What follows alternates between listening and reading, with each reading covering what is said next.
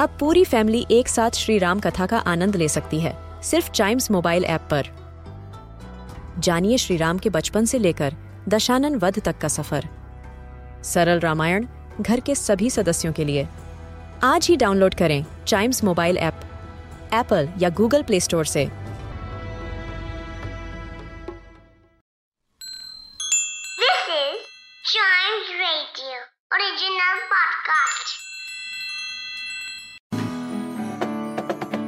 आप कंप्यूटर के बारे में कितना जानते हैं? आई एम श्योर जब से ये ऑनलाइन क्लासेस शुरू हुई हैं, कंप्यूटर आपके डेली रूटीन का एक हिस्सा बन गया होगा। वैसे आज के डेट में ऐसी कोई फ़ील्ड नहीं जहाँ कंप्यूटर का यूज़ ना होता हो। आज टेक्नोलॉजी की दुनिया में कंप्यूटर के बिना कोई काम सोच भी नहीं सकते, और हमारे ज़्यादातर काम कंप्यूटर पर ही निर्भर हैं। इस युग में कंप्यूटर इंसान की ज़रूरत बन चुका है। एजुकेशन से लेकर एंटरटेनमेंट बिज़नेस या ऑफ़िस वर्क से लेकर हेल्थ तक, ऐसा कोई एरिया नहीं जहाँ कंप्यूटर का यूज़ ना होता हो। तो कैसे कंप्यूटर हमारी ज़िंदगी का इतना इम्पोर्टेंट हिस्सा बन गए? और कैसे कंप्यूटर की शुरुआत हुई? इस सवाल का कोई सीधा साधा जवाब नहीं है। क्योंकि कंप्यूटर किसी एक सिंगल मशीन को नहीं दर्शाता है, बल्कि ये बहुत से अलग अलग प्रकार के मैकेनिकल पार्ट्स का एक कॉम्बिनेशन है। कंप्यूटर का आविष्कार 19th सेंचुरी में चार्ल्स बेबेज नामक एक फ़ेमस मैथमेटिक्स प्रोफेसर ने किया था। वे एक ब्रिटिश मैकेनिकल इंजीनियर थे, इसीलिए चार्ल्स बेबेज को फादर ऑफ़ कंप्यूटर माना जाता है। उन्होंने डिफरेंशियल इंजन यानी ऑटोमेटिक मैकेनिकल कैलकुलेटर के एनालिटिकल इंजन यानी पहले मैकेनिकल कंप्यूटर को डिज़ाइन किया, जिसे आज कंप्यूटर का बुनियादी ढांचा यानी बेसिक फ्रेमवर्क माना जाता है।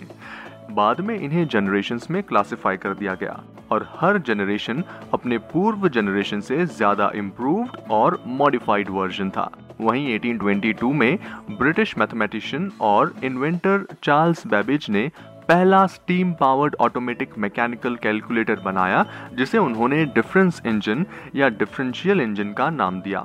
ये एक सिंपल कैलकुलेटर का काफ़ी एडवांस्ड वर्जन था।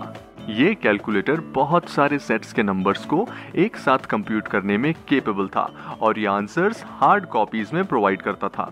एडा लवलेस ने भी चार्ल्स बैबेज की मदद करी इस डिफरेंस इंजन को डेवलप करने में।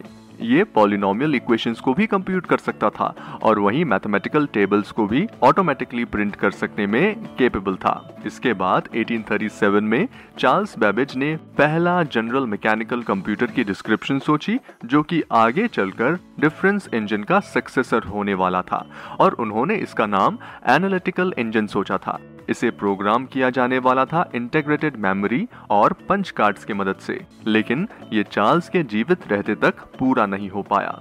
बाद में 1888 में हेनरी बेबेज, जो कि चार्ल्स बेबेज के सबसे छोटे बेटे थे, उन्होंने इस मशीन का एक हिस्सा कंप्लीट किया, जो कि ऑलमोस्ट सभी बेसिक कैलकुलेशंस कर पाने में सक्षम था। 1938 में यूनाइटेड स्टेट्स नेवी ने एक इलेक्ट्रोमैकेनिकल एनालॉग कंप्यूटर को बनाया, जो सबमरीन में यूज़ किया जाता था। और भी डिवाइसेस वर्ल्ड वॉर टू के दौरान बनाए गए थे।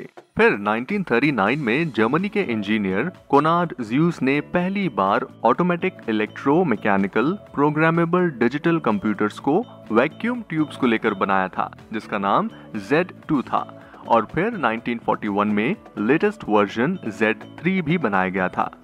वहीं 1943 में इंग्लैंड के टॉमी फ्लावर्स और उनके कुछ साथियों ने मिलकर पहले इलेक्ट्रॉनिक डिजिटल कंप्यूटर कोलोसस को बनाया, जो वर्ल्ड वॉर टू के समय जर्मनी के एनक्रिप्टेड मैसेजेस को पढ़ने के काम आया था। और पूरी दुनिया में सबसे पहला desktop personal computer Italian company Olivetti ने 1964 में बनाया था। उन्होंने इसकी कीमत 3,200 डॉलर रखी जो कि आज के हिसाब से लगभग दो लाख रुपए थे। हम्म वहीं 1985 में अटारी कॉरपोरेशन ने 520 ST कंप्यूटर बनाया।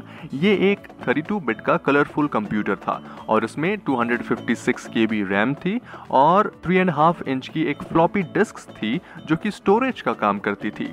उस वक्त फ्लॉपी डिस्क में ही लोग फ़ाइल स्टोर किया करते थे, जैसे आज हम लोग पेन ड्राइव में करते हैं। वहीं आगे बहुत सी अलग अलग कंपनीज़ में कई अलग अलग कंप्यूटर मॉडल्स बनाए। और कुछ ऐसे हुआ इस दुनिया में कंप्यूटर का आविष्कार। और इसी तरह कंप्यूटर हमारे जीवन का एक अहम हिस्सा बन गया। इस पॉडकास्ट में इतना ही।